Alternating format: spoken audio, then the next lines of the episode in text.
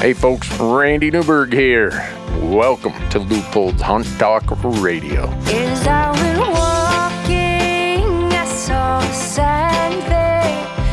On the sign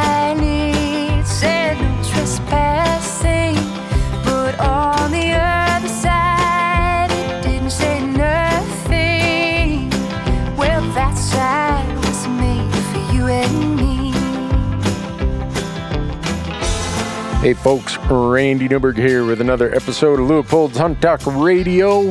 This morning I am joined by two great guys who I've got to know a whole lot better over the last couple days. Uh, met them a couple years ago and uh, talking about Corey and Charlie from a company called Steelhead Outdoors. Uh, they make modular safes, gun safes, vaults for any size, any dimension, any space, highest quality you can imagine. They will customize it in so many ways. And they're made 100% right here in the United States of America, most specifically made in Minnesota.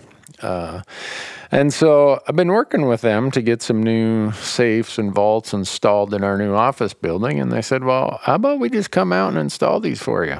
I'm like, well, uh, that sounds good to me. Uh, so as I got to know them over the last few, you know, probably the last six months, really uh, talking to them a lot and realizing I got to make some decisions about colors, about styles, about size, how many guns, horizontal versus vertical shelves. Uh, I'm like, these guys have it dialed in. So I said, Well, you're out here. What do you say we do a podcast? Because you both love to hunt and you left very promising engineering careers, or at least scaled back in those engineering careers to do something that is your passion, that you wanted to build a business about providing a better solution. And I'll let them explain it. But anyhow, Corey and Charlie are here, and we're going to have this this discussion, and uh, I hope you enjoy it. I think it'll, any of you who are wondering about starting a business in an outdoor space, uh, this will be a good example for you, especially from two guys who come from long hunting traditions like they do. Uh, you'll you'll get a feel for uh, what you're up for.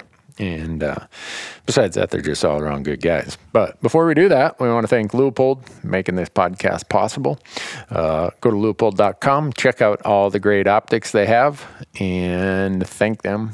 Um, hopefully, you'll thank them with your purchase uh, of scopes, observation, optics, you name it rangefinders. Uh, they just do amazing stuff for conservation, for shooting, all the things that, are important to us are important to them. So, leupold.com, go check them out.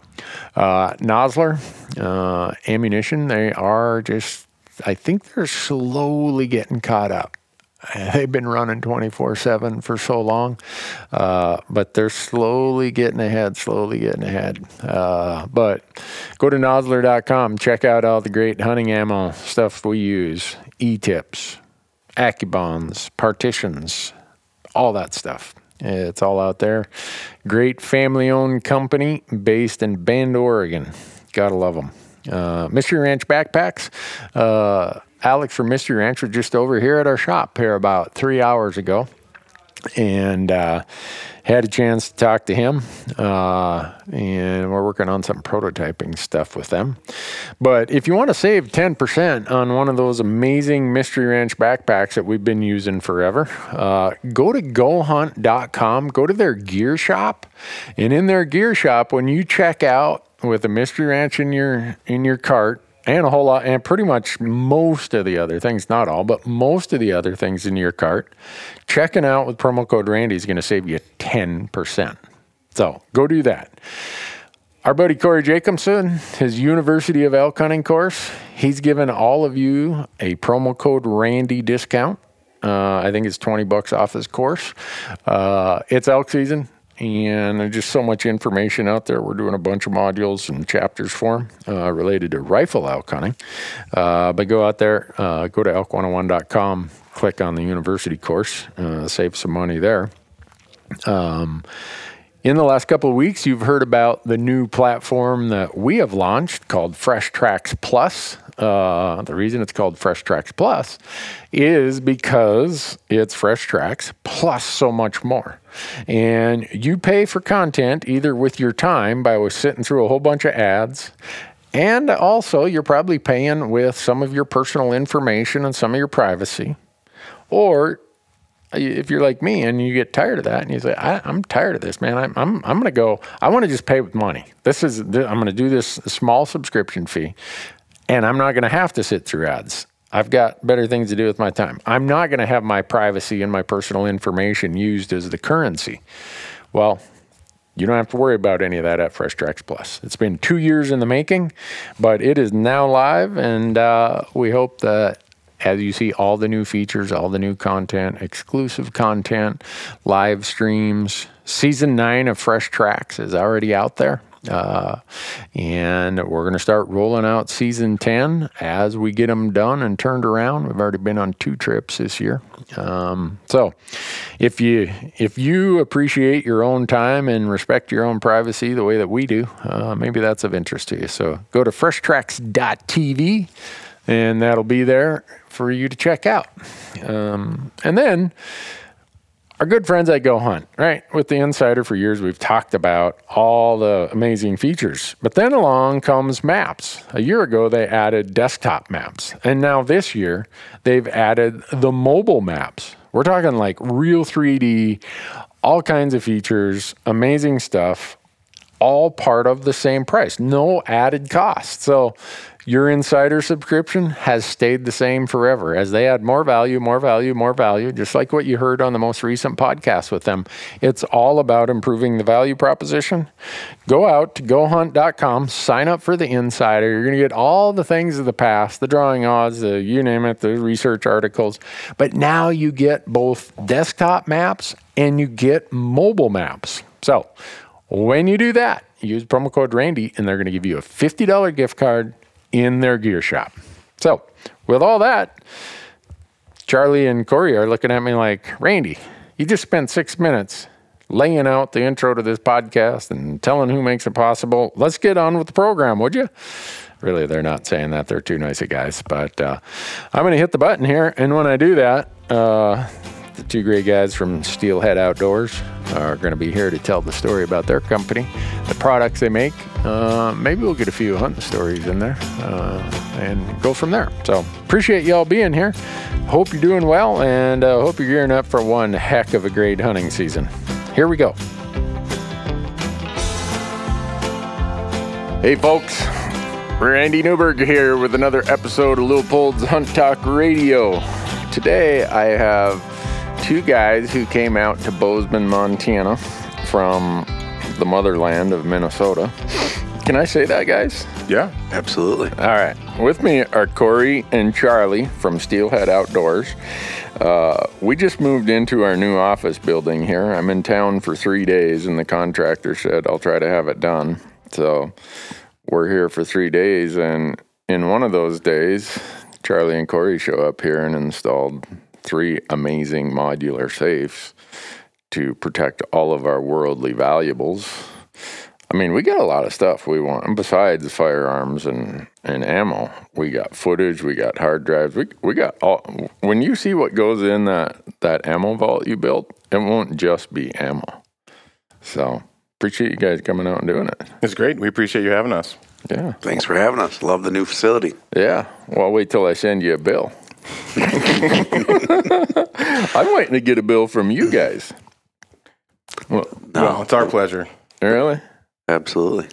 Oh, you can't do that. I mean, this this coffee I bought you this morning isn't gonna cut it. It's pretty good. Yeah, the Daily Coffee Bar in Bozeman, Montana, has the best scones in the world.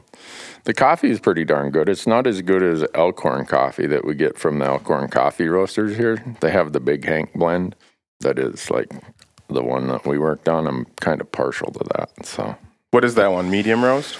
dark. Dark? Yeah, I'm I'm like a dark roast guy, but the, it's kind of contradictory. Did you know that light roasts have more caffeine in it than dark roast? Really? I Yep. did not know that. You know, most people think the opposite. And the coffee people say if you like dark roast, you also like your bacon really crispy. That makes sense, I suppose. I kind of like it medium. Yeah. Bacon, medium coffee. Oh, I, I like it's correct. I like my bacon fried and burned and then burn it again. That's I, I like it that way too. Oh. Absolutely. But Charlie doesn't like coffee. Nope. Monster. Yeah, he's sitting there drinking a monster energy drink. I need my morning. caffeine this morning. That's how him and Dale became best friends. Yeah. Yeah, they're referring to Dale, our camera guy who filmed these guys all day yesterday. How'd you feel about that? Having a camera in your face all day. It was great until the end of the day. I realized that my mic was on all day. So I was Mm-hmm. like, man, those editors are going to have a few candid moments on their hands. And I was a sweaty mess, and I'm going, oh boy. Oh, well, it looks like you're working hard that way, Charlie. Right. Yeah. So, anyhow, the reason that I have these guys here and on this podcast is multifold.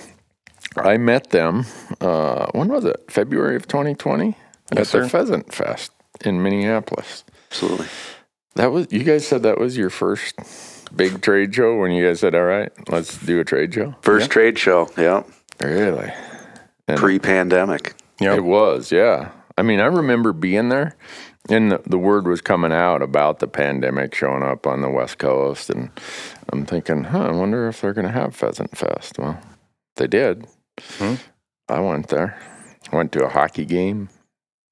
They lost to the Rangers like six to two or something. Mm-hmm. I'm like, I can't believe that I paid for these premium hockey because if I'm in a town that has a hockey game, I go to it. The state of hockey, Minnesota. So when I go back there, if there's a home hockey game, I'm going to that. So that I thought that was going to be the highlight of Pheasant Fest, and then they just got the.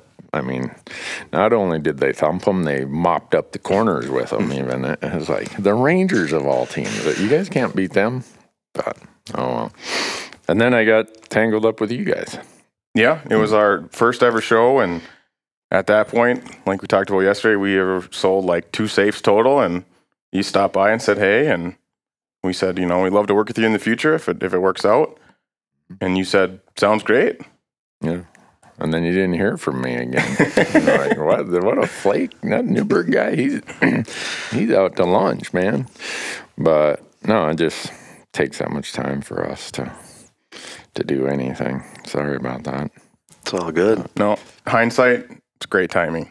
Well, oh yeah. Yeah, So Yeah. just because, We're, we're bigger, we're better, we're stronger, we're faster, you know, Yeah. and, and it allows the timing allowed us to get some more custom stuff figured out. yeah. So you guys are engineers by training. Is that the deal? Yep, yep. So we met at our very first job. We both were working um, design engineering and automotive aftermarket products, and then kind of diverged our paths. Charlie focused pretty much solely on manufacturing, right? Manufacturing operations just kind of gravitated gravitated towards the the people side of it Yeah. and the process. And then I ended up sort of gravitating towards um, project management, the business side of things after I left that first job. And then um, Charlie always had bugged me. I want to start my own business someday, be my own boss. and I always said, What would you want those kind of headaches for? You are Right. crazy. Yeah. Just find the right job that makes you happy and life will be good. And little did I know, five years later, I would come to the same conclusion and called him up and said, Remember when you said you want to start a business? How about we talk about that again? Corey and I work very good together. We we complemented each other very well at the first job, and it was, um, you know, the things that he's good at, I'm not, and vice versa.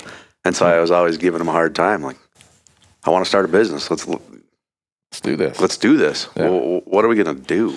Yeah. Right. You know, that was the So, how, how did you guys decide on modular gun safes of the highest quality like you guys do now? I mean, was that there's got to be that that wasn't just you're sitting around having breakfast and uh, you know at the Perkins and all of a sudden you say, "Hey, let's do modular gun safes." No. So I'm glad you asked. It, it- it's part of the family, okay? And that's the big thing.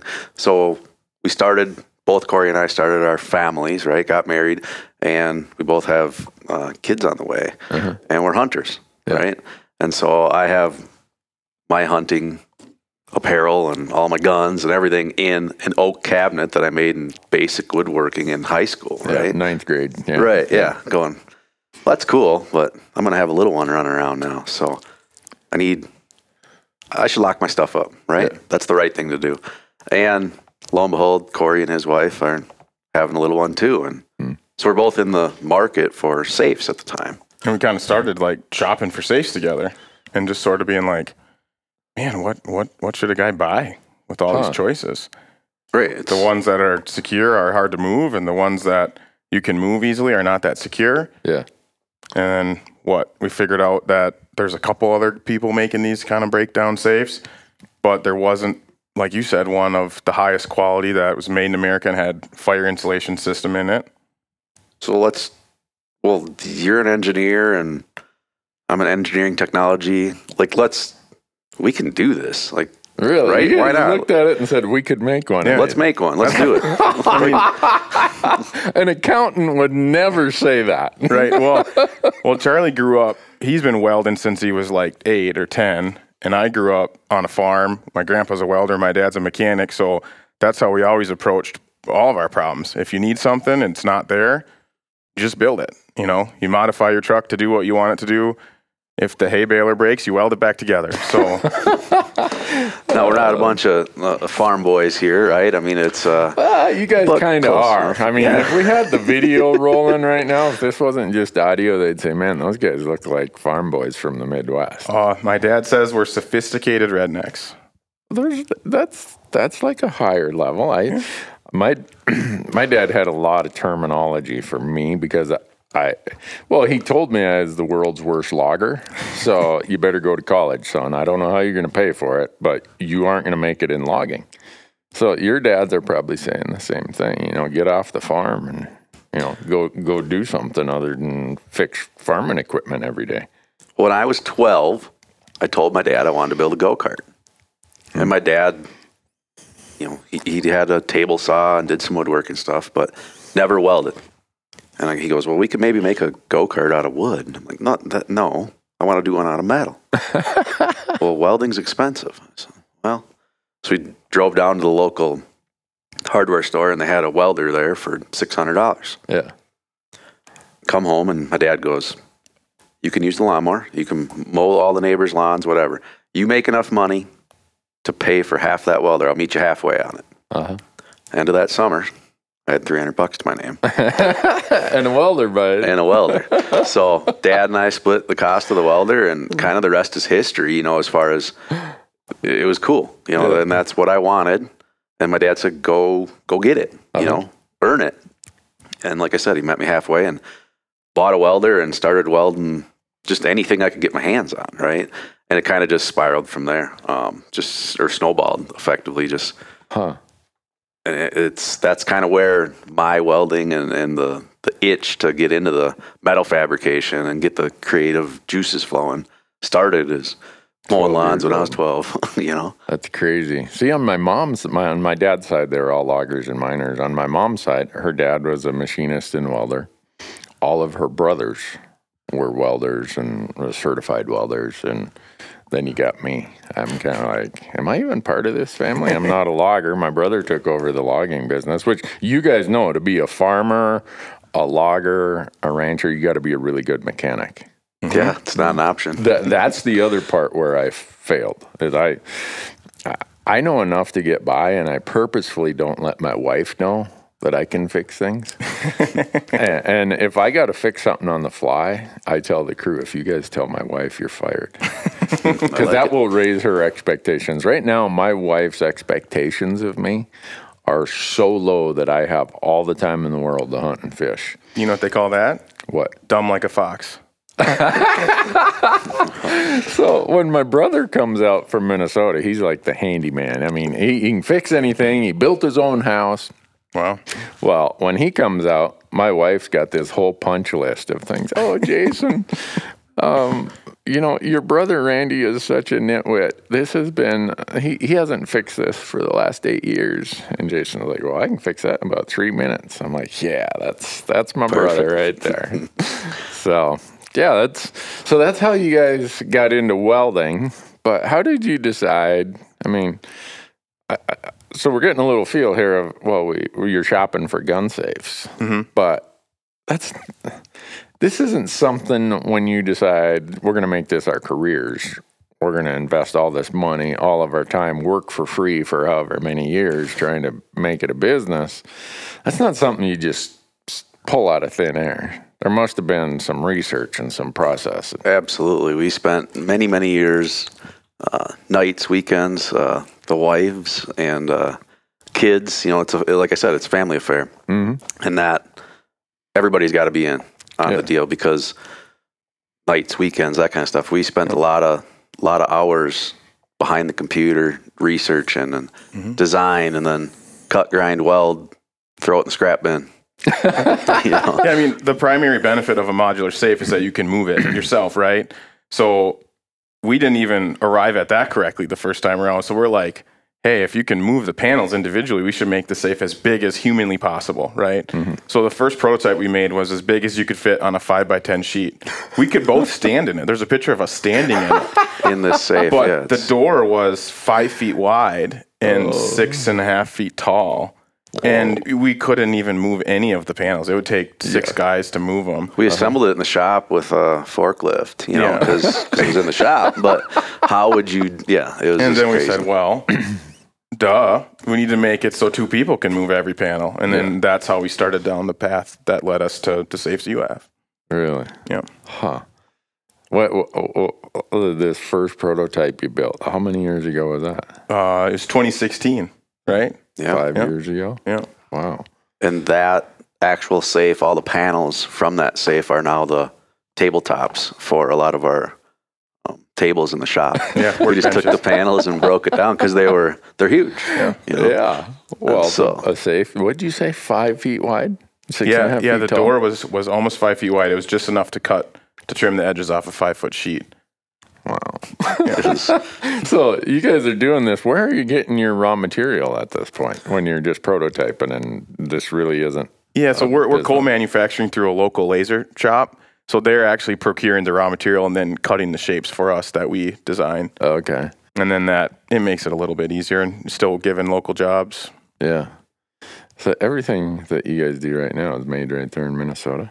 yes, we do everything in Shakopee and Prior Lake, Minnesota. So Really. absolutely everything from the design to the laser cut, press brake, um, welding, powder coating, everything is local guys. It's, Wow. it's pretty cool. That And is cool. a lot of the guys that we work with um, at our coat manufacturer, they just get very excited about the different colors and the, you know, where's this one going? And everybody gets pretty excited about it. Yeah. So And that, well, that, I mean, when you guys sent me the swatches of all, what the finishes could be, I'm like, how can you come up with this many options? Is it is that normal that there's that many options? Or? in in our industry, Yeah. no, not at all. Um, that's what we, like I said, we're kind of figuring some of this stuff out as we go, and we learned that people have we've had a tremendous response to people being able to customize things, even little things like the colors. Mm-hmm. Right. A lot of the companies they have the original Henry Ford model. You can have any color you want as long as it's black. Yeah. Yeah. Yeah. And we, like the one guy, we sent him all these swatches, and him and his wife were going over them, and he goes, "Ah, these are a little too gray, and these are a little too dark. We need something in between." And I told him, I don't know why I told him this. I said, "Let me let me have my wife look at him. I'm not. I don't have a good eye for color." And then I sent him to him, and he ends up writing us a thank you letter, and he thanked my wife. And I showed it to her, and she goes, "What the heck did I do?" And I was like, "Well, you picked a couple colors." She goes, "I don't even remember that." So he remembers though, and the fact is that the customers appreciate the extra care of that mm-hmm. process. Cool. So we started out with like three colors is kind of where Corey and I, you know, looked at the, all the color swatches and go, he, he, this is going to be our the bread and butter. Yeah. And then we kind of took a step back and, well, there's 162 color variations here. But then what about this 162 color vari? and before you know it, we have Yeah, 350. 350 color Yeah. options. You know, That's too many for an accountant. It's too many for most people. Uh, uh, you need to give me like three. And usually I'll pick the one in the, what's a uh, I- accountants are into symmetry, kind of like engineers. So I'll pick the one in the middle. that works too. so too. it's just Bach how you laid them out when I sent them on your desk. Uh, actually, I took them home. You'd mailed me that package, And I took them home and I showed my wife, and she's like, "Well, you'll like this color." kind of like you. Uh, Sometimes when you've been married for 33 years, they say, "Well, you'll like it," because we go to a Mexican restaurant, and I'm not a Mexican food person. You know, I've been thrown in jail in Mexico, so I just have an aversion to Mexican food as a lingering problem to that. And so she'll say, she'll look at the menu and say, "You'll like this." Mm-hmm. So that's what she did with the color swatches. She said, "Over time, you'll like this." Okay, and now look, I didn't even know it fit the wall colors and everything.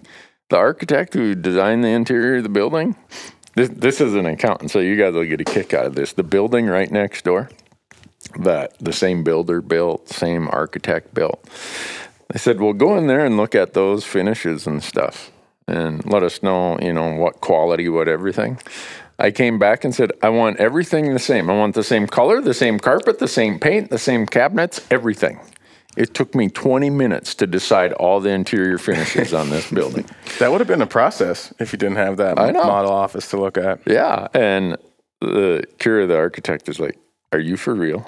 I'm like, "Kira, you've known me for a long time. I'm for real. That's what I want." She's like, "Whoa." Okay. Contractor calls me. Are you sure about this? because we're getting ready to order everything. I'm like, well, you should know the price, right? You just put it in the building next door. Oh yeah, we got it spec to the penny. I'm like, that's what an accountant wants. I mean, my crew's gonna bang these walls up and put holes in them and drill holes in them. Uh, you know, write on them with markers and stuff. I mean, uh, it doesn't matter. So, I'm proud to say that we did not put the first hole in the wall, putting those things. uh. I- you guys were very careful. Yeah. I couldn't believe it. The- how much does one of those panels weigh? 60, 70 pounds? Uh, the so you got two sizes of safes. The bigger one you got, that thing weighs 600 pounds once it's all assembled. Right. The door is the heaviest panel, and it weighs about 175 pounds. Really? Yep. So that's still manageable by two people as long as you ate your Wheaties in the morning. Yeah, and you're not an accountant who drives a desk for a living. Yeah. It And, you, takes three accountants to do that. and then you lift with your back. No, just kidding. You lift with your legs. So you, you guys are going down this path. So you build your first prototype, and uh, is it entering your mind that boy, we really love to hunt. This will get us in the hunting space. And nobody told you that when you get a business in the hunting space, that means you don't get to hunt much anymore. Right. Yep. No, That's uh, No, no one told us No that. one told you no, that. Okay. No, I met some cool guys already that like to hunt. Um, the one guy that helped us out with some projects, he always is asking me, "Oh, I got this Saturday I have free. Do you want to go duck hunting?" And I'm always like, "I can't. I have to work." so he's like, "You're too busy. You got you got to settle down a little bit." And I said, "Someday, someday, Rob."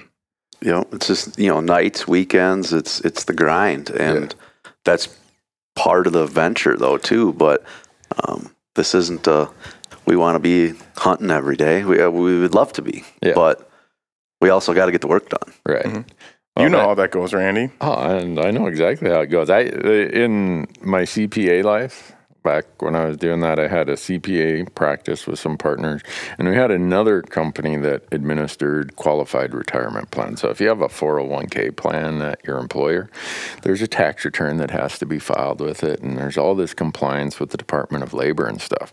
No accounting firms like to do that, and I said, well, we can do that, and. Uh, we'd have all of our work done by about June 1st for the year. But from December 1st to June 1st, my wife is just like, Can you at least go to dinner on Friday? I haven't seen you all week. Well, I come home and go to bed. I know, but you, it's the classic small business thing, right? Right. Yep. You, you, every, you said it, Corey. Everybody's all in. The family's all in, and this dream that a lot of people have of, oh, I want to start a company, or worse yet, I want to start a company in the hunting space and hunt all the time. That usually goes the other direction. Right. And, and I mean, for me, when all my work was done by June 1st, I gave me June through the end of November to goof off.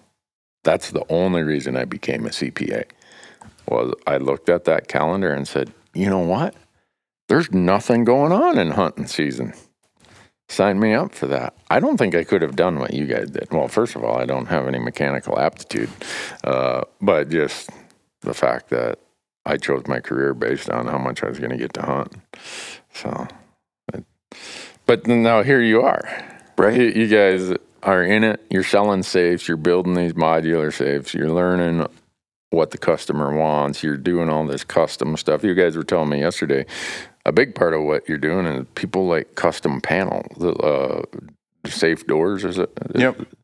And Yeah. so you you you go from this monster safe like this Shaquille O'Neal, Wilt Cham- Chamberlain safe to now you're making them whatever size, whatever dimensions is necessary to fit in whatever space the customer has. Absolutely. And we've got the the vault doors. Yeah. That's that's been a very popular thing, and it's we're just coming out with them now. But it's it's got a lot of safety features on it too, where it's actually like a safe door, so you can lock yourself into it um, effectively. And Do- you can what? so, if all of us knew the combination, Uh huh. hypothetically, and uh, I'm running from you guys, I can type the combo in, get into that vault door behind the vault door, close it, and I can lock you guys out. Um, so you can't come in and get me, right? Yeah. And then there's an emergency release and a panic room lock on the inside. Oh, really? Yeah, oh, for that kind. absolutely. Okay, Yeah. I thought you were joking. I'm No, like, oh, no. I thought maybe like when the bill collector comes or something, you Yeah. run and hide. You could use it for that. right. But uh, our thing is, we didn't want to just try to make Me Too products. So a couple people were asking about vault doors, and I kept asking, we kept asking them, what's not on the market that you want to see on the market? And usually they would say, well, I kind of like this vault door that's already out there. And I'd say, well, we probably can't help you then someday, but maybe not right now. And then um, we did a, a custom safe for a guy that needed it to go down a 20 inch hallway. And I, he asked the same thing, can I get a vault door? I said, well, what, what's not out there that you're looking for? And he said, well, my hallway's too narrow, so it needs to be custom vault door. and No one wants to do custom projects. And I want it to match my safe exactly. And I said, someone finally gave us a reason why that we can't talk them out of, so we'll build one. And then so we started designing, great. Design, design, design, Yeah. and build all these safety features into it while we're at it. Why not? Yeah. Right? We're at the. It doesn't cost anything to, you know, run the mouse behind the computer screen. Right? You can Your do a lot of cut, grind, and weld on the computer screen a lot quicker than you can in real life. Yeah. Um, and and we've got an awesome product there. It's So fun. you guys are designing uh, you, with your engineering backgrounds. You guys are designing these. This isn't like, oh, this is what we have. If this doesn't fit, too bad. No, we Go. we can. We're designing it, Yep. start to finish. And that that's the reason why the vault doors aren't even on the website yet because we have never built two frames the same. People will say, Uh-huh. oh, I have a wall that's this thick, or I need it to attach this way. Right. So everyone's been different. So there's just a little form submission page that says, hey, we can build you a vault door, you know, type your email address and a couple sentences in here and let's get started. Let's have a phone consult, send us some pictures, we can get rolling. So the vault door is always the front of, they have a walk in vault or they have, Some type of security room, or um, it could be under a staircase or a hidden room. Um, Yep. There's there's something going on behind that door. right. no, I know a lot of people that have hidden doors or hidden vaults behind a door. It just looks like a closet door. Yeah. And you open it and, oh, there's the combination and the everything else. the super cool part about the vault rooms is especially if you're building a house from mm-hmm. scratch and you're you're doing block work in the basement it's really not very much more money to have them take a corner and put two more walls on it Yeah. leave a door opening it it's it doesn't cost much when you're paying for the the concrete guy to be there already anyways Yeah. then when he's done you can get your vault door installed and you have a as many gun safe as you want and then when you look at what a quality gun safe or set of gun safes would cost that would hold 50 60 100 guns Yeah. the vault room starts to look super affordable Yeah. So I go down to the big box store here and they have the sale, you know, oh, here's buy this, whatever safe. And you go in there and it's like, you know, you give me a pry bar and a long enough cheater, I can probably pry that door open. I can probably. And so I look at it, it's like, okay, yeah, it'll probably keep my three year old from getting into it. But most people who have evil intentions aren't three year olds. Right. They're coming into your house to, to get something else. Um, and I don't know what, you know, I look at how flimsy the steel is. And I have one of these at home because being the tightwad accountant back in my earlier day, what's the saying? Buy once, cry once. Yep. You know, do it right the first time. Well, I didn't do it right the first time. Uh, it's got a broken lock, or I think it's broken, and no one can figure out how to open it. Uh, Even at one time, the the combination worked, but it doesn't anymore. So, anytime I got someone at the house who has, has gun safes, I'm like, "Can you try to get this lock to work?" And so I bought once, and I'm crying then. And now I I get to talk to you guys. Mhm. And whenever we talk about gun safes and gun safety, I always like to preface it by saying that's that's step one. Just make sure that your guns are safe from people who shouldn't get to them. And if your budget only allows a trigger lock that's free at your local sheriff's department, do that. If it's a gun cabinet that you made in shop class, do that. But you kind of have a responsibility, and often in many states, a legal responsibility. Yeah. To just make sure that you know some kids aren't going to accidentally get their hands on your your hunting rifles or your sporting rifles. And um, it's not even like if you have kids in your own house, it's like your nieces and nephews might stop over, or Right. your kids might know gun safety, but their friends might stop over after school. So it's just super important to us. And so to do what you can, and if if what you can do is to buy, like you said, the top quality uh, modular safe, then we're here for you. But if not, then just be safe. Yeah. Well, when you know the person who is just looking for the minimum, go down to the big box store and do that. I mean, you guys, the quality of the product you guys put together is significant, and that's. I mean, I wish people could come and walk through and see what you guys installed here. It's, it's going to be one. You know, we've got all the taxidermy ready to come in here. Those will, I'll, you know, people will walk and look at those, but I bet you one of the conversation pieces will be, where did you get these things? Absolutely. That's the the big thing is it's hard to convey that on pictures or the Video, website. yeah. It's, it's it's hard. But Yeah. once you actually put your hands on it, you know, swing the door. That's what makes the big difference. I mean, you can tell when you're when you physically touch it, it's a quality piece. Yeah. Mm-hmm. It's, Well, and yesterday's yesterday, you guys were walking me through all the little things of why this is the way it is, or why that's the way it is, and you know, to an accountant, it's like, yeah, that looks really, really good. Well, then you guys are talking about how you recess the door a little bit so that no one can get a pry bar or something in there, and how your hinges are the way they are, and how you use the trick that they use in bank vaults on the back of the door near where the hinges are, so that you can't remove the hinges and pull the door out because of the way it's designed. It it wouldn't come out. Right. I mean, all these little things that you guys have put into that. If I didn't know better, I'd think some engineers came up with these ideas. that's about it. Yeah. Obviously, accountants didn't. Accountants, we'd be figuring out like, how can we do this as cheap as possible? But there's nothing, nothing lightweight about that. And so, for someone who's interested in a modular safe, you guys had all this shipped to Montana from Minnesota. The average person, I'm below average. I, I, this is why I was explaining my low technology level when it comes to mechanical aptitude. The average person can put it together themselves. Yes. Yeah. Of of all the safes we've shipped out in the last two years, we've only had one person fail at assembly, and uh, they were local. And Charlie drove up, helped them. Absolutely. Yeah. Really. So He's struggling. he- let me guess, he's either an accountant or an attorney, Close. Yeah. Yeah. Yeah. doctor. Doctor. Doctor. okay. Yeah. So I drove up there. Uh, Went into his house. You know. He just had one panel on backwards. Yep. Helped him out quick while we were there. Hung the door. Um, took all the garbage out. Everything. And about 20 minutes later, I go, "We're done." What? Yeah. uh, Your shelves are in. The doors. Like the guy was just ecstatic. Um, Yeah. But yeah, the, the safes come to you with all the hardware and the tools required to put it together. Uh, instruction manual that we wrote Mhm. and then had some folks proofread it because Mhm. to us we've we've built Yeah. a lot of them. So, So like you say, you're an accountant. You're not mechanically inclined. We're engineers. We're not writers. So, so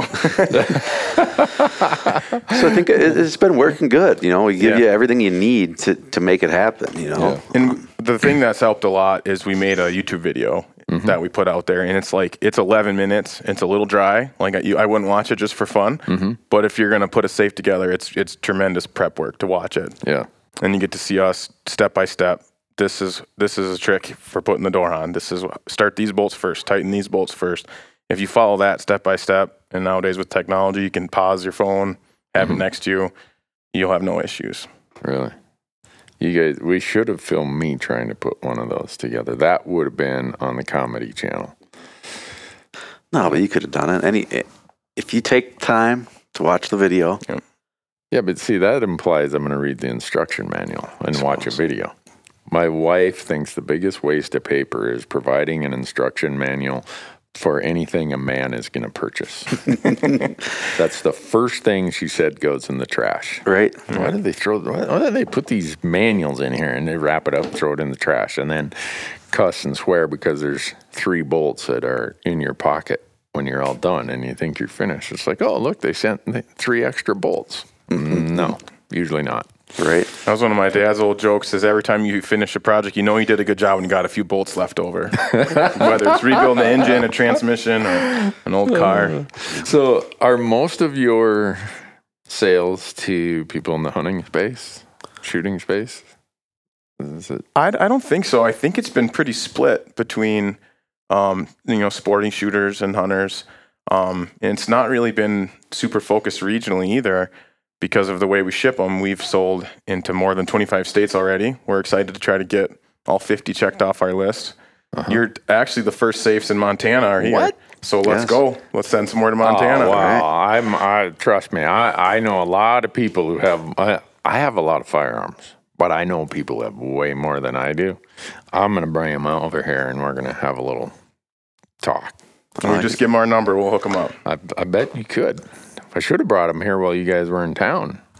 Let So we've we've sold safes to folks that wanted to put um, their wives' purses in, or Yeah. jewelry, or um, you name it. It's it's been interesting. You know, some folks don't want them for guns. Yeah. Um, but so we we pivot when we go to ship those, and we put all solid shelves in them. So we just kind of like your uh, the ammo locker. Right. Yeah, because the the two uh, uh, firearm safes, you have like those U shells in them with the notches for putting the rifles or shotguns in, and then the ammo one has horizontal, solid vertical or solid vertical, solid shelves arranged in in a vertical format, but the shelves are horizontal, so I can put whatever I want in there. Right.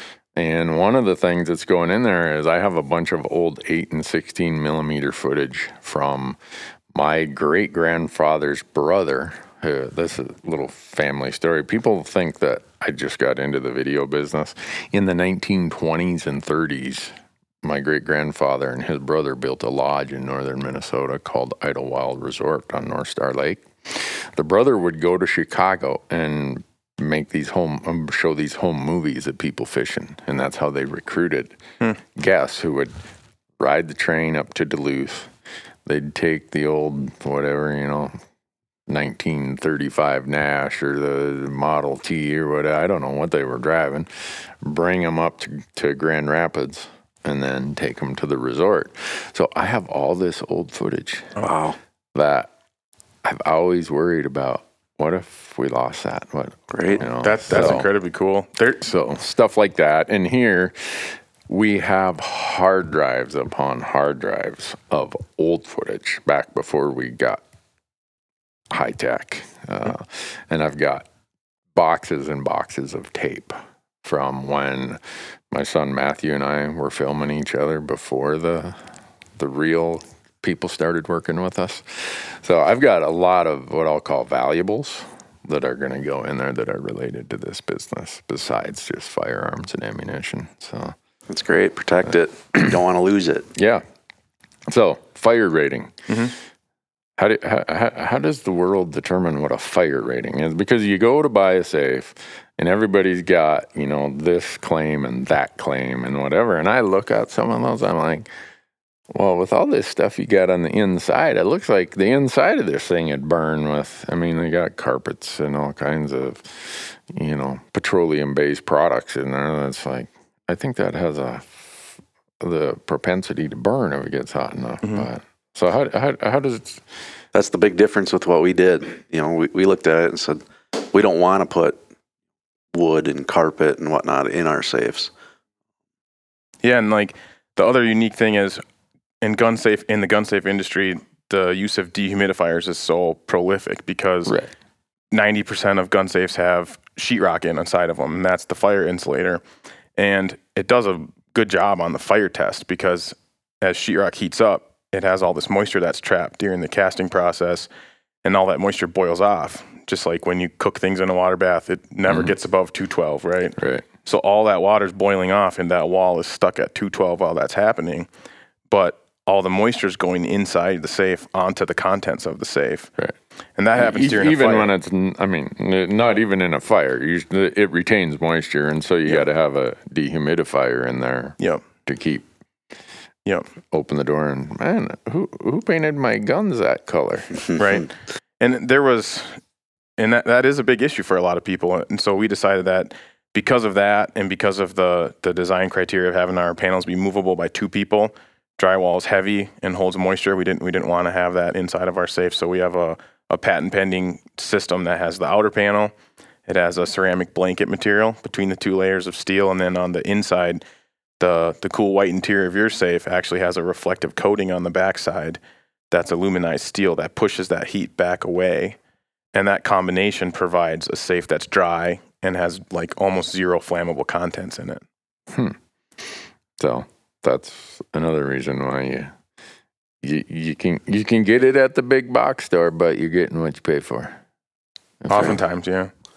So we didn't, you know, invent the blanket that we put in it or invent the Right. material, but we took the technology and the engineering mindset and well, they're using this material in this industry and this material in a different industry and you know, kind of looked at everything, took the blinders off and just tried to take um, ideas from different industries and, and blend them together to make one heck of a product was was the goal. Yeah. And then we've accomplished that. Uh, we sent our safes out to be uh, tested. Mhm. It's a pretty cool process. So Yeah. we put them in direct flame, you know, twelve hundred degree, um, burnt them, and and we put some thermocouples or ha- had the team put thermocouples in them, and um, what's a thermocouple? I, I'm an accountant. Well, from an engineering perspective, it's like two pieces of metal close together. hmm And when the temperature changes, it gives small voltage off. From a layman's terms, is a temperature sensor Okay. that can handle a lot of heat. You could put them in indirectly in fire and they don't become damaged. So so yeah, we passed all the tests. Yeah, we've uh, direct flame, twelve hundred degrees. Uh, we put the the five thermocouples in, and we were able to achieve thirty minutes. A little over 30 minutes, yeah. And like we talked about before, um, with the drywall construction, it does a little better on that testing, but it comes with those other drawbacks. And we put our five sensors all the way up and down the safe. And we called it when the first sensor got to 350. And, you know, later learned that there's no such thing as a governing body for this fire testing of these safes this large. Hmm. There's a UL fire test, but they're all small safes that can pass that test. Oh, it's a really, really rigorous test, and it becomes more difficult for larger te- larger safes. So the manufacturers all do the testing themselves. So Oh, if they don't tell you what the test procedure is, then you don't know.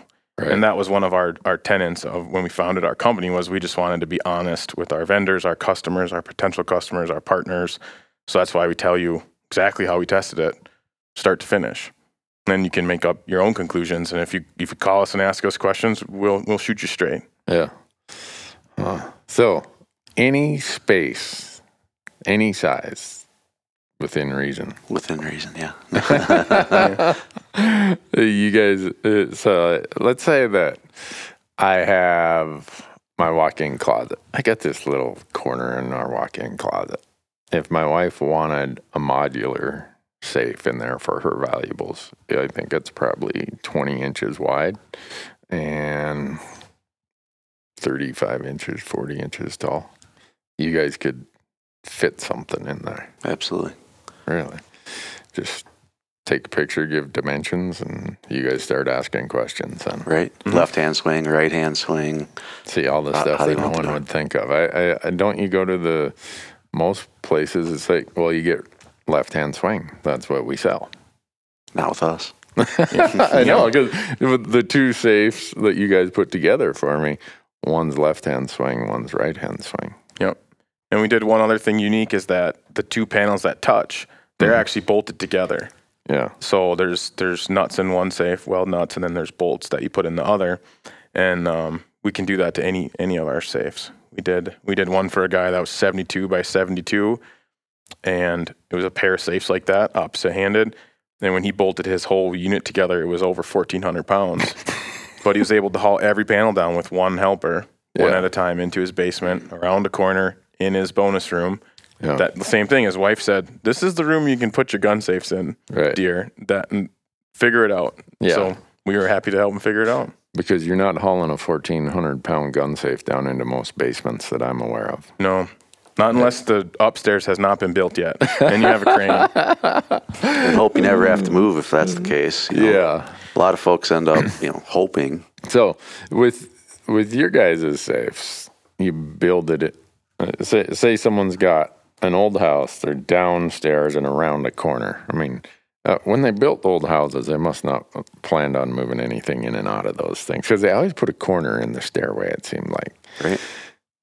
you guys, you take the panels down there, you build it. If you sell your house and you want to move, you disassemble it and take it with you. Correct. Yep. It's not one of these. Well, I just I had to tear a wall out to get that down there. So I guess the when I sell my house, you get the safe. Yep. We hear a lot of stories about that. Do you? Yep. Oh yeah, absolutely. We're selling our house, and we hope that the people write the safe in. If they don't, it's staying down there anyways. you know, so That that's it. One of the things when when Charlie and I were researching gun safes, I was asking some folks at work, "What do you recommend we buy?" And the one guy goes, "I don't know. Mine came with my house." And I asked the other guy, "What do you recommend I buy?" And he goes, "I don't know. I need to figure that out too because my current safe is staying in my house when I move." And it's like that just makes no sense at all. Like Yeah. you don't leave your car behind. You don't leave your computer behind. Well, that's I think a lot of people that's a, a hindrance about them buying a safe. And when I built my new house, uh, in my old house, I needed a safe, but I'm like, "Ah, I'm going to be moving in a few years, and I'll just wait because I didn't want the pain and hassle that came with either getting it downstairs or wherever I was going to put it and then moving it and trying to figure out all that. So I kept waiting and kept waiting. And then when I built my new house, I bought a safe that, you know, it's just, it's like a storage cabinet now because lock doesn't work. But, you know, as my friend Kenny Obermeyer used to say, you need two of those, one to shit on and one to cover it up with. but, uh, so have you guys got a chance to hunt at all since you decided you want to be self employed business owners? less than I expected, but yes, absolutely. Still, uh, still well, do got- Corey, you were telling me you got an elk hunt planned this year. I do. It's my first time ever with a bull tag. I've been elk hunting three times, but always always on cow hunts because it's a little easier to draw those tags. Yeah. Yep. So yeah, it's my first time with the bull tag in my pocket, and we're we're excited about it. Where are you going? Uh, near Westcliffe in Colorado. Colorado. Yep. Okay. So how does that work, Charlie? You you got to man the shop while he's out elk hunting? Absolutely. Really? So how are you going to balance the scales on that? Well, we've got a good guy, Dan, too, and he's a hunter. Uh, Oh, oh that's So- even worse yet. If you're in the hunting space, don't hire employees that hunt. right. You need you need because that's when they want their time off. Yeah, get your custom safe orders in before November. Yeah. Because Dan, Charlie, and I all be gone at the same time for a while. in That's what we were thinking about. You know, if, if yeah, we still want to make sure we keep our traditional hunts going. Right. We can we can give up a few of the other ones to make sure the safe company uh, keeps ticking. But Dan and uh, Corey and I were saying, well, maybe we just need to shut down the Yeah. first week of you know Minnesota Deer season. deer Yeah, season. which right? always opens the first Saturday in November. Right. Yeah. So Dan's excited to go hunting. I'm excited. You know, we're all excited, but we we try to keep focused and Yeah. keep building. But buy Dan a bow and a tree stand and say, Dan, here's the deal. You, you, you're a, you're an archery hunter now. You know, so we all have a little bit different seasons. Yeah. Yep. Keep the ball rolling. So Yeah. Or you just do what we do and everybody knows you're never going to get a hold of us in this time of year. Because, you know, the, the window of time we had for you guys to come out here I mean, fortunately, your little window of time was three days that I'm in between hunts. Right. So otherwise, I don't know what we would have Thread done. the needle. Had to have you guys come out in December or January or something. But by then, the employees would have already hawked that space that was Be- reserved. Be They'd- full of those big mounts we saw. yeah, Yeah. I know. They, uh, uh, we, we don't need to get into that. There will be so many holes in these brand new walls. That's why I sent out a memo. No holes in the wall until I approve them. because you guys saw the diorama, the Smithsonian diorama in our old office. Right. Dale, Damn. Da- uh, Dale, who filmed you guys yesterday, he's he's the owner of that thing. And it shows up at the office one day while I'm out hunting. I come back from a trip. I'm like, what the hell is this? And Dale's like, well, I moved into a new place and I don't have room for it there. Uh, well, I don't have room for it here in the office either. It's so big, it, it, it takes up the whole entryway. So I don't know where he's going to put it. He, he thinks he's going to put it here. I don't know. I'm going to charge him rent. But you guys got Dan, does he bring his taxidermy to the office? Dan doesn't bring his taxidermy. No, Dan. Dan's an adult onset hunter, so I don't know if Dan has any taxidermy yet. Oh, really? Yeah. Okay. Well, you know, people think that I have all kinds of taxidermy. The only big animal that I have that's a shoulder mount is my mountain caribou from British Columbia from 2019. I've shot a lot of elk, none of them. I've never had an elk shoulder mount. All these elk shoulder mounts you see are my son's. My wife, when he shoots something big, she's like, "Oh, you should take that out to Jerry and get that mounted." I'm like, "Well, what about mine?" Well, uh, yeah, so I guess it's just the way it goes. I know my place. You know, I, I used to be number four at the house. Her, my son, the dog. Uh, the son and dog were kind of tied, 2A and 2B. And then I'm last. Fortunately, I better not say fortunately. If she listens, I'll get in trouble. But the dog passed away this year, uh, almost 18 years old. So now I moved up a notch. Now I went from being number four in the pecking order to now I'm number three. So Moving up.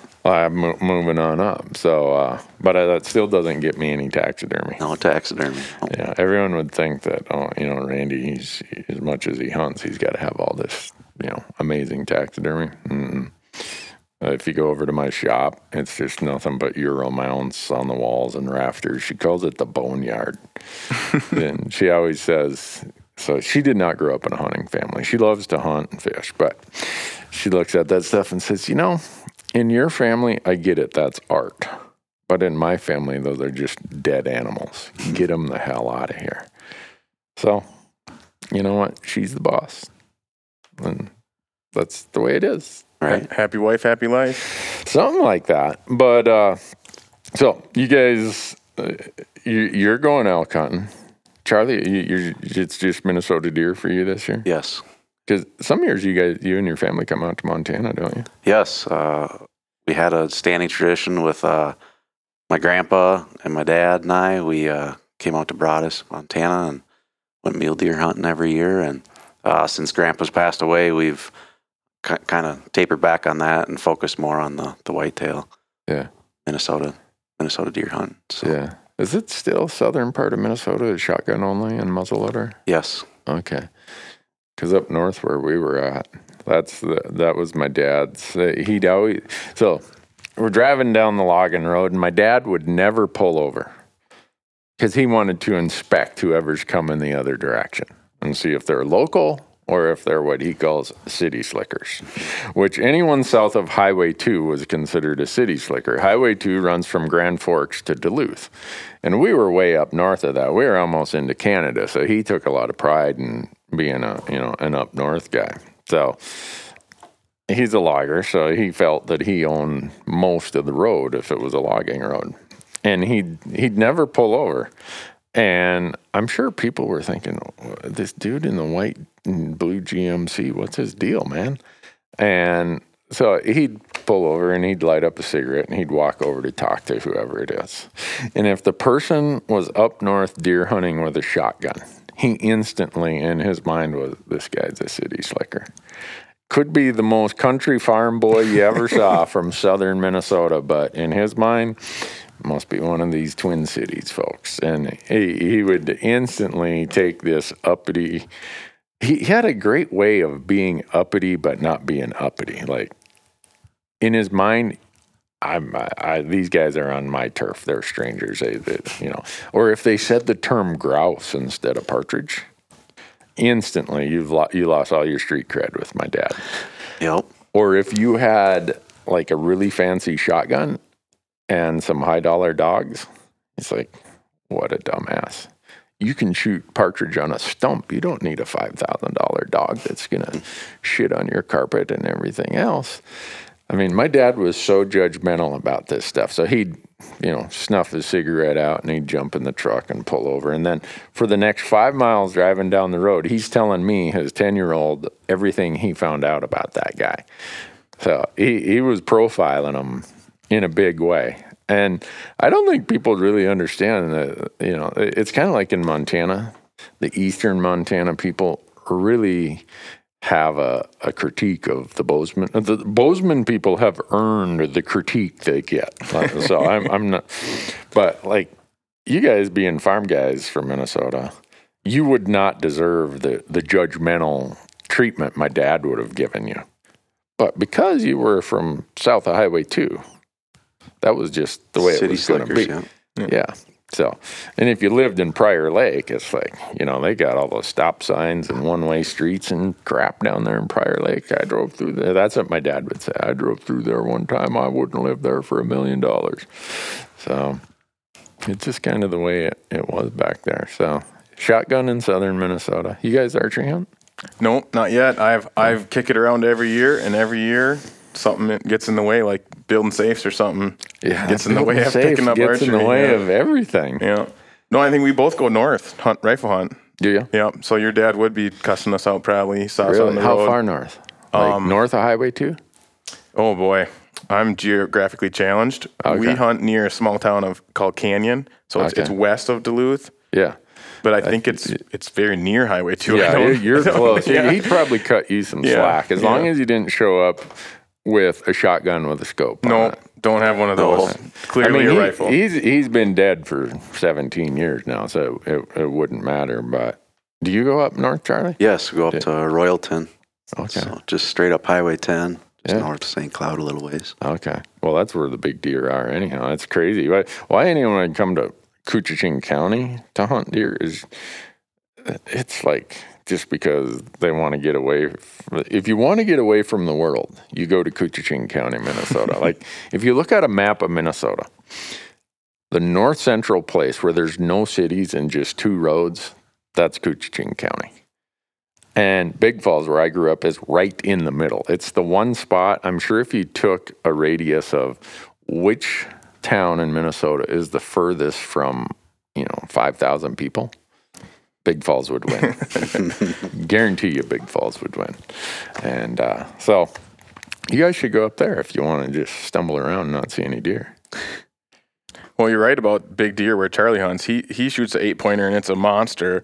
And I shoot an eight pointer and it's like my hands. It's Yeah. the rack. Big body deer with rack like that. Yeah. But um I don't know. Like we're just happy to have places to hunt and carry on family traditions. Yeah. I got weaseled into my my wife's family's deer camp.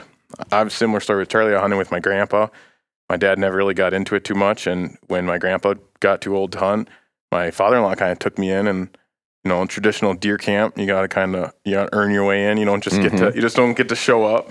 But it's been really fun. It's been really fun carrying on those family traditions. Yeah. I that's one thing I miss about Minnesota are the deer camps. And I don't think well, maybe in other states they have a similar stuff, but out here out west in Montana, across the west, you don't have nearly this traditional okay, we go to deer camp on you know the Thursday before season opens, and we go up there a couple times in the fall to cut firewood and clear shooting lanes or whatever. Uh, it's as much that culture as it is the hunt. That's I was just going to say that. That's deer camp is is a big part of it. That's what makes makes it what it is. You know, it's the the stories and the the campfires and the, just all, all the camaraderie. It's Yeah. it's great. Yeah, it. Uh, I wrote an article. There's a, a really cool publication called The Modern Huntsman. Uh, Tyler Sharp. Tyler was on the podcast, and when we huh, kind of turned off the mic, he's like, "You know, we're doing our next edition is about traditions and cultures, and you grew up in northern Minnesota. There's all these deer camp traditions, and." I'm like, yeah, there are, and so I started kind of telling him the, the tragedy of how it didn't work out that way for my dad because of his, his drinking and, and, you know, a lot of problems. He's like, would you write that story? I'm like, oh man, these, these are a lot of emotions that have been buried for a long time. I don't know if I want to write it, but I wrote it. Uh, and he started a deer camp, I think, when I was five or six. Uh, and his brother was there, his dad was there, and all the guys who worked for him was there. And I can say that was one of those formative times in my life. So I'm six years old. Okay, I'm sitting in this shack with all these old guys. And you know how it is in deer camp. You know, there's whiskey drinking and c- cigar smoking and joke telling and stuff. And when they'd laugh, I'd laugh. I, I didn't. You know, I didn't understand You didn't know what you're laughing punchlines, and but all of them were, you know, making me feel right at home. And I'd never seen my dad in his element like he was then, hosting his his. He was going to start this big tradition because he grew up on the Iron Range. His dad and his brother still lived on the Iron Range. We're over in Cooch County, you know, 100 miles away. So he invites everybody over, and it is just I've I'd never seen my dad in his element, in just the smile, the energy, the joy, like that. And so I'm thinking, man, I want to be a hunter. I, that's I. That's one of my first memories of me thinking this is is it. I want to be a hunter. Uh, unfortunately, uh, the next year, 1971, Minnesota closed its deer season because it was such a hard winter. Can you guys imagine Minnesota deer season being closed for a year? No, not at all. But I, I did know that Yeah. story. That's crazy that that happened. And so that interrupted his deer camp. Uh, then the next year, his dad had a stroke, and that interrupted his deer camp. And I remember the following year, this would have been like 74, was it?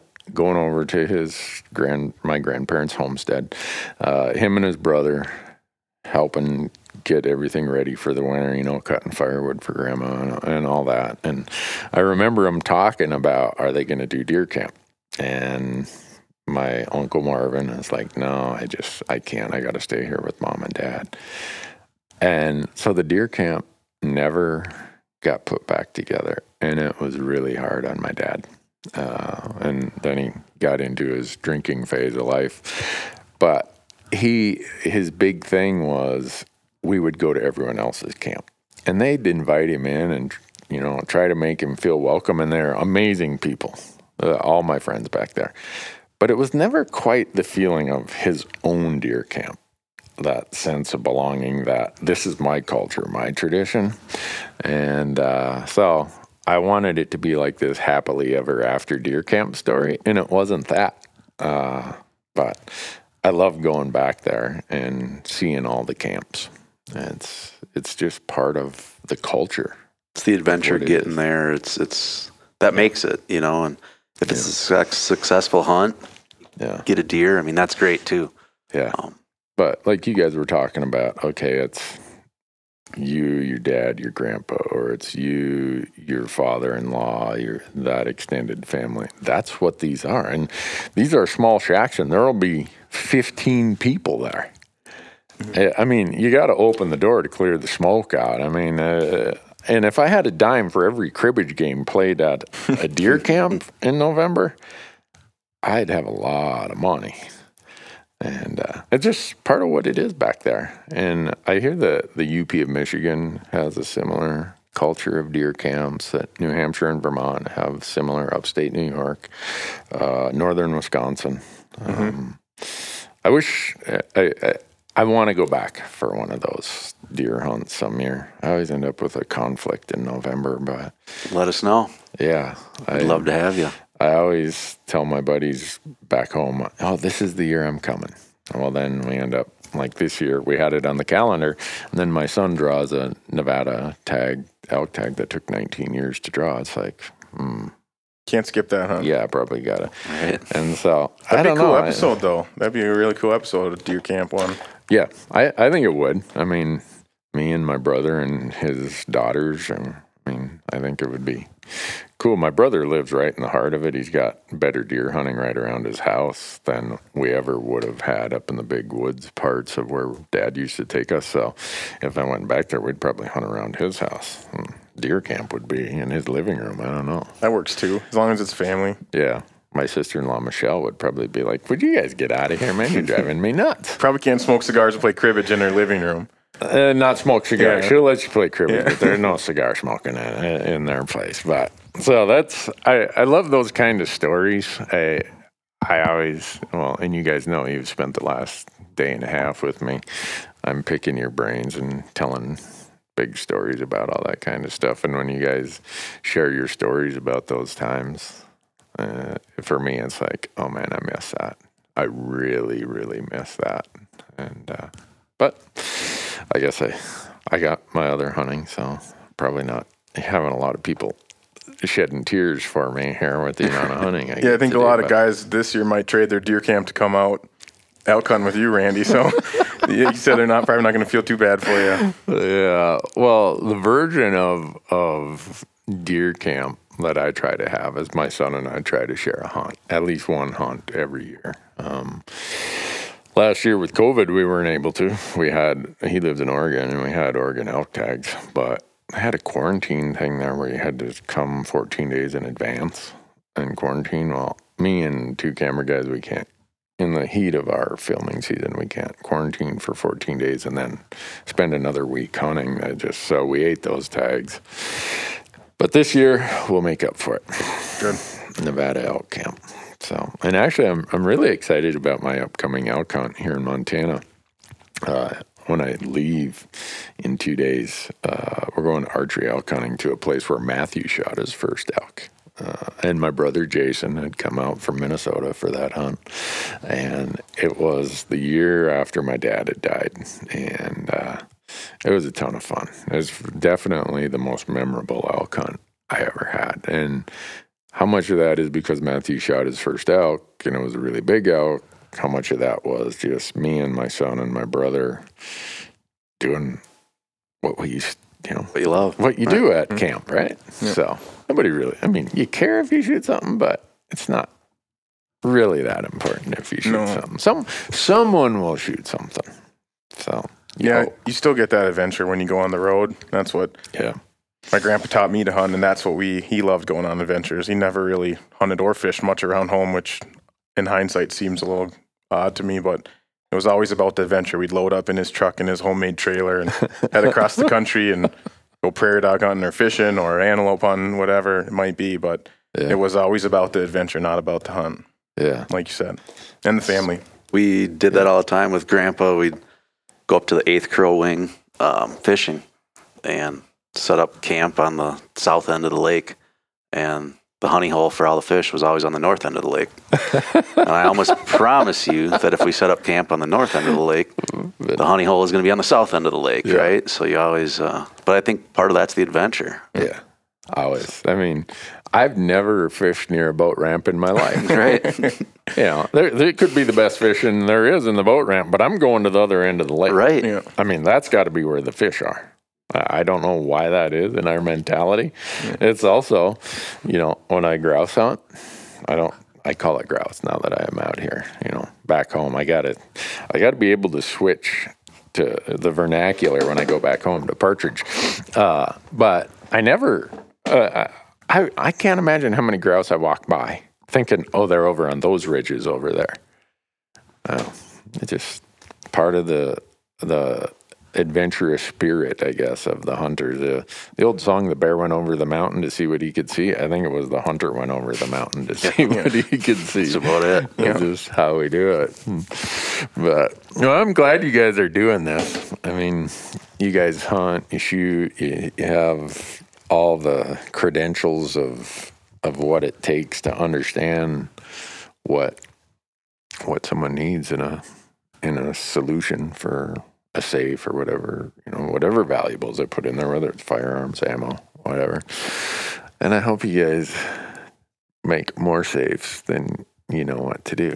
But the last year, I can't imagine how difficult it is with supply chain things and costs of materials and everything else. It's it's got to be a challenge running this business, getting it off the ground during the most difficult times that, of my lifetime. Right. And I'm 56, so you guys look a little younger than I am. It's it's been difficult. You know, Yeah. it's uh because like like you mentioned before, pictures don't do the product justice. Mhm. You got to put your hands on it and, and feel the quality. Um, and with the pandemic, that really didn't happen. Couldn't do it. Right. Yeah. We had a whole year of no shows. I mean, we met you at our first show, and our second show only lasted four hours till they canceled it. We were already set up, and they said, "We're canceled. We'll give you your money back. Go home. Whoa. You can pick your stuff up tonight or first thing in the morning." So then we Ah. had to adjust our strategy, you know, to go a lot more digital. Mhm. But then supply chain issues too, cost of material, lead time on components, just kind of everything is trucking is short, trying Mhm. to get shipments for to customers. So Yeah. it's kind of affecting us from all angles, really. Do you think that having everything locally sourced has helped you guys though? Absolutely, as that has helped us a lot. That everything is local, right? Everything is made in America. It's um, right in Shakopee or Prior Lake, and, and we've got great partners, and it's it's worked very very well. Um, we've had to take some gambles though on you know, if material's getting a little short, we're gonna you know purchase a few more components than we really think we need Yeah. um, because we don't want to be out. Can't, Right. can't run dry. But controlling our own destiny uh, through the pandemic and the shortages has been rewarding and challenging at the same time. Just because um, it's price, it's delivery, it's difficult. But if it was easy, everybody'd be doing it. If it was easy, they'd call it golf, is what I have when I talk about elk hunting, people are like, man, that's hard. I'm like, yeah, if it was easy, they'd call it golf. And then I get all these emails from the golfers like, oh, have you ever golfed? Yeah, I golfed. Yeah. so, you know, you got to take yourself way too seriously. Uh, but I think about, as you say that, Charlie, you, you see in the Wall Street Journal all these huge ships stuck in ports in China. And you read all these reports of, you know, supply chain this, supply chain that. And you guys, because of your decision to make everything right there in Minnesota, from raw material to design to assembly to welding, the whole works, you're probably not nearly as exposed to that risk. as- Right. Right. as I mean, others. right now we have safes in stock mm-hmm. at the shop, and Dan's back at the shop welding on more right now as we speak. You know, um, but that's that's who we are, what we are, what we want to be. You know, Yeah. we don't we don't want somebody to call us and, oh yeah, sorry, uh, twenty week lead time. No, Yeah. how does two days or two weeks sound? You know, Yeah. Wow. um, and and that's the goal. Now, Yeah. Mm-hmm. are we setting the bar a little high? Absolutely, but we want to be the best customer service and get people what they want when they want it, yeah. the highest quality. Yeah. So Well, and you guys were talking about your approach to life and how you handle relationships and business. You, we were talking about this at dinner last night about, hey, you know, we want to be able to trust people. We want people to be able to trust us. You know, we kind of old school handshake kind of stuff. Yeah, in business, you got to do what you got to do to protect yourself. But you guys were telling some stories about how people wrote you letters like, man, this is like this personal experience that I don't get in today's world anymore. Yeah, I mean, with every shipment, we send a handwritten thank you letter that goes along with the safe, and um, and we communicate a lot up front. Um, there's emails, phone calls, and we've probably had ten or twelve or more um, customers send us like emails, personalized emails. Um, we got a Christmas card in the mail from a customer, and um, we have a list of customer testimonials on our website. And people just, like you said, I think the personal touch is a little bit lost in the modern times, and people are impressed when they call and talk to a real person. Yeah. and uh, yeah, someone that takes care about them and cares about their issue and wants to help them solve it. similar to deer camp, um, in that it's a family event, right? Yeah. A lot of things that we look at as far as the steelhead family, Mhm. right? It's it's a family. It's a um, we're all working hard at it. But when a customer, we feel so engaged with them, right? We've been talking to them about their custom project. Um, we on the handwritten letter, oftentimes we go, "Welcome to the steelhead family." Yeah. because we feel so connected. We know who they are, what they are. Um, they've invited us effectively into their home, right? Right. um, our product, their product is going to be somewhere in their home. It's going to be with them for Forever. forever, hmm. and, Yeah. and so it's it's a big part of who we are, what we are. It's, it's Yeah. all about the family. Well, that's cool. I, I, I suspect there are people listening to this right now who are thinking, "Is this for real? Is it? I mean, it, because if you guys would have asked me when I was looking for a safe, when- and you guys were said you were looking for safes, I was looking for what you guys do, but it didn't exist. Or if it existed at the time, I, I, I still don't know of who and what and where I could find that solution Mhm. because I, I would say most people reach a point in their life where they realize I need a solution to this problem about my valuables, my firearms, whatever. But every big box store I go to, that doesn't fit. And you guys, to your credit, realize that. And here you are, steelheadoutdoors.com. Go there, right? Absolutely. Right. And or if do they just pick up the phone and call you? that works too. works. I, got, I could give them your cell numbers if you wanted that. Well, I'll give you a secret. Um, if you listen to this in the 20 years in the future, I'm not sure if this will still be true, but if you call the number at the bottom of the website, it rings to one of our personal cell phones. We Really? take turn we take turns manning the line, but it's one of us. No way. Yes, way. Yeah, that's that's how we do it. That's how we want to do it, Well, that's why you guys don't get any time to go hunting then. right? Right? Huh. Every once in a while, though, we gotta if, if we're eating dinner or I'm eating dinner with the family or something, Yeah. and the phone rings, it's you know. But as soon as dinner's over, I'm we're calling right back. Yeah. So Wow, it's so cool. Well, I, I think uh, I I know there's a lot of people listening who want that ex- that firsthand, that hands-on, that feeling like someone's listening to my problem and helping me craft a solution. And there's a ton of value in that. And I know you guys.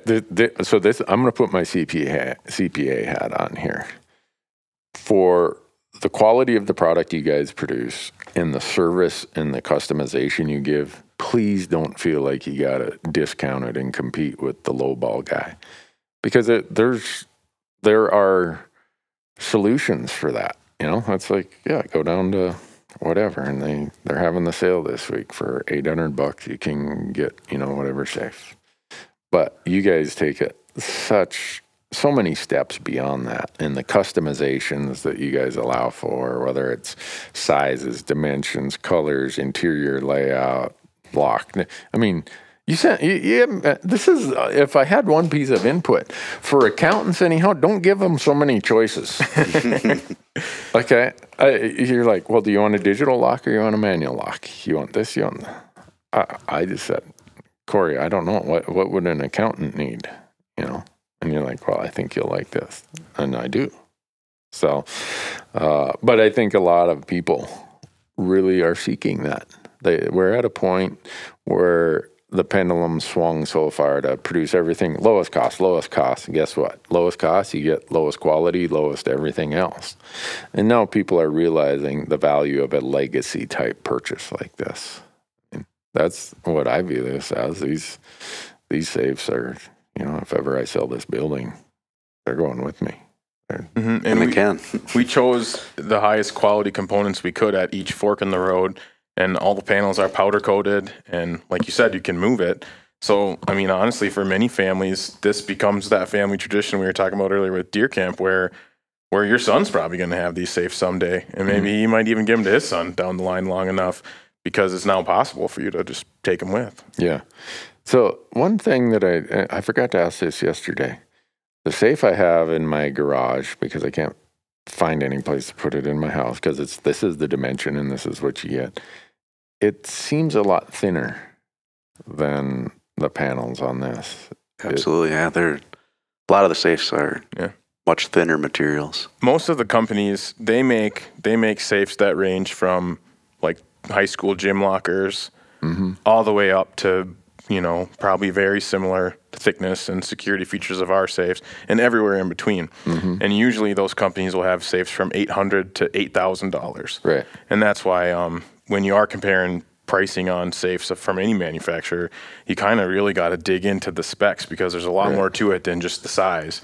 And then there's also more to it than the weight because like we talked about before that some insulation can be heavier than others and you can, sometimes you can put two layers of metal instead of one and then maybe it's less secure than one thick layer of metal. So there's just a lot of different ways to to solve that problem. So the solutions range, you know, from good to bad and everywhere in between. Yeah. Well, I'm about good solutions, better solutions, best solutions.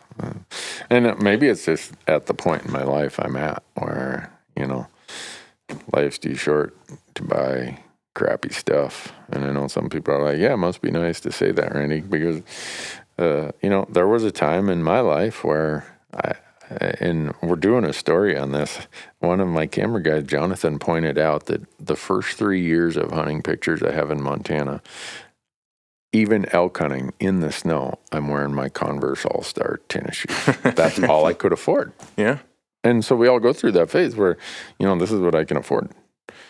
But then we kind of get a little, in a little better situation, a little better situation. And for me, at this point, it's like I want to buy the right thing for what I need at the time. And so I really appreciate you guys doing that. I certainly did not expect the hands on come out here and we'll assemble this for you. And I didn't even take you guys fishing. Uh, if you guys would have came in two days, we could have went grouse hunting. Mm, that sounds good. But you said this was your window in the calendar, so Yep. Well, I could maybe call the wife and tell her that really, the safe's install is delayed. Uh, you've, uh, uh, we'll, we'll did you know they ran out of fuel at the Bozeman Airport this Yeah, summer? that's Did you guys read about that? The flights No. aren't going back tomorrow. I know. Yeah, honey, I don't think we can get out of here until the third. Well, Charlie said we're going to move headquarters out here, so maybe Really? next year we'll be lo- out yeah. here. Uh, you might want to run that by the wives. oh, yeah. I, I, I, here's how I did it. I brought my wife here on our honeymoon. Some people may not know this, how I ended up in Bozeman, Montana. So grew up in Big Falls, Minnesota. Went to college in Minneapolis, then went to college at Arizona State for a couple of years. Got thrown out of there, and then I finished at Nevada Reno, uh, living in Carson City. We came here on our honeymoon in 1989 because my wife. I'd got her into fishing, and she, I said, "What do you want to do for your honeymoon?" I want to go fishing. Okay. So we had this big trip planned through northern Idaho, Montana, Wyoming. Uh, well, we get here, and the fishing is really, really good. She's like, "Well, let's just stay another night. Let's just stay another night." And so, pretty soon, this is where we spent our honeymoon, and we're driving out of town, following the the river, and. I'm thinking she's sleeping over there in the passenger seat as I'm driving, and she pops up and looks at me. I'm moving here. You coming with? really, she what she was doing is she's watching the river go by out the window, and oh, here's how stupid I am at age 24. I'm like, well, I don't know. You know, we just got married, and you're already trying to tell me what to do. Whereas the inside of me is like, yes, yes. So we took the huge pay cuts that came with moving to Bozeman 30 years ago, and we're still here. The rest is history, right? Yeah. And as crazy as real estate prices are here right now, when we moved here in the Bozeman Daily Chronicle, which is, it was pre Zillow. I mean, Al Gore hadn't even invented the internet in 1990. uh, it was takeover payments, takeover payments, Wow. takeover payments. I mean, Bozeman was really struggling. All of Montana was really struggling at that time. And you look at it now, and so many people moving here. Oh, which by which you guys said you'd love to move headquarters here. The gate's been locked. No one else can come in No, now. no, Yeah. no. There, there, there's a gate on the edge of town. Uh, so, We love Minnesota. We'll be in Minnesota. Our families are in Minnesota. Um, But it's it's fun to dream. no, you guys need to come out sometime when it's hunting season, That'd be great. and uh, we'll go. I don't care what it is: grouse, ducks, deer, what- whatever. We we're equal opportunity around here. We're we're we're not discriminatory in any way, shape, or form, especially when it comes to hunting. Uh, so Love the opportunity. Yeah. Well, maybe we could f- come up with some new additions or some uh, new uh, add-ons or features or something. We'll, we'll think of some excuse. Right. Well, some of your employees were eyeing those safes up. Maybe They one of them were. buys one. Yeah. We'll deliver it You instead notice what I it. told Dale yesterday? Thou shall not covet thy neighbor. Yeah. I can't remember what commandment that is, but Yeah. I told him that because he's petting it like it's his dog or something. That, that will work out that kind of deal. If one of those guys buys one, they'll uh, take us fishing or hunting, and that'll There be you go. delivery fee. Okay. Yeah. There you go.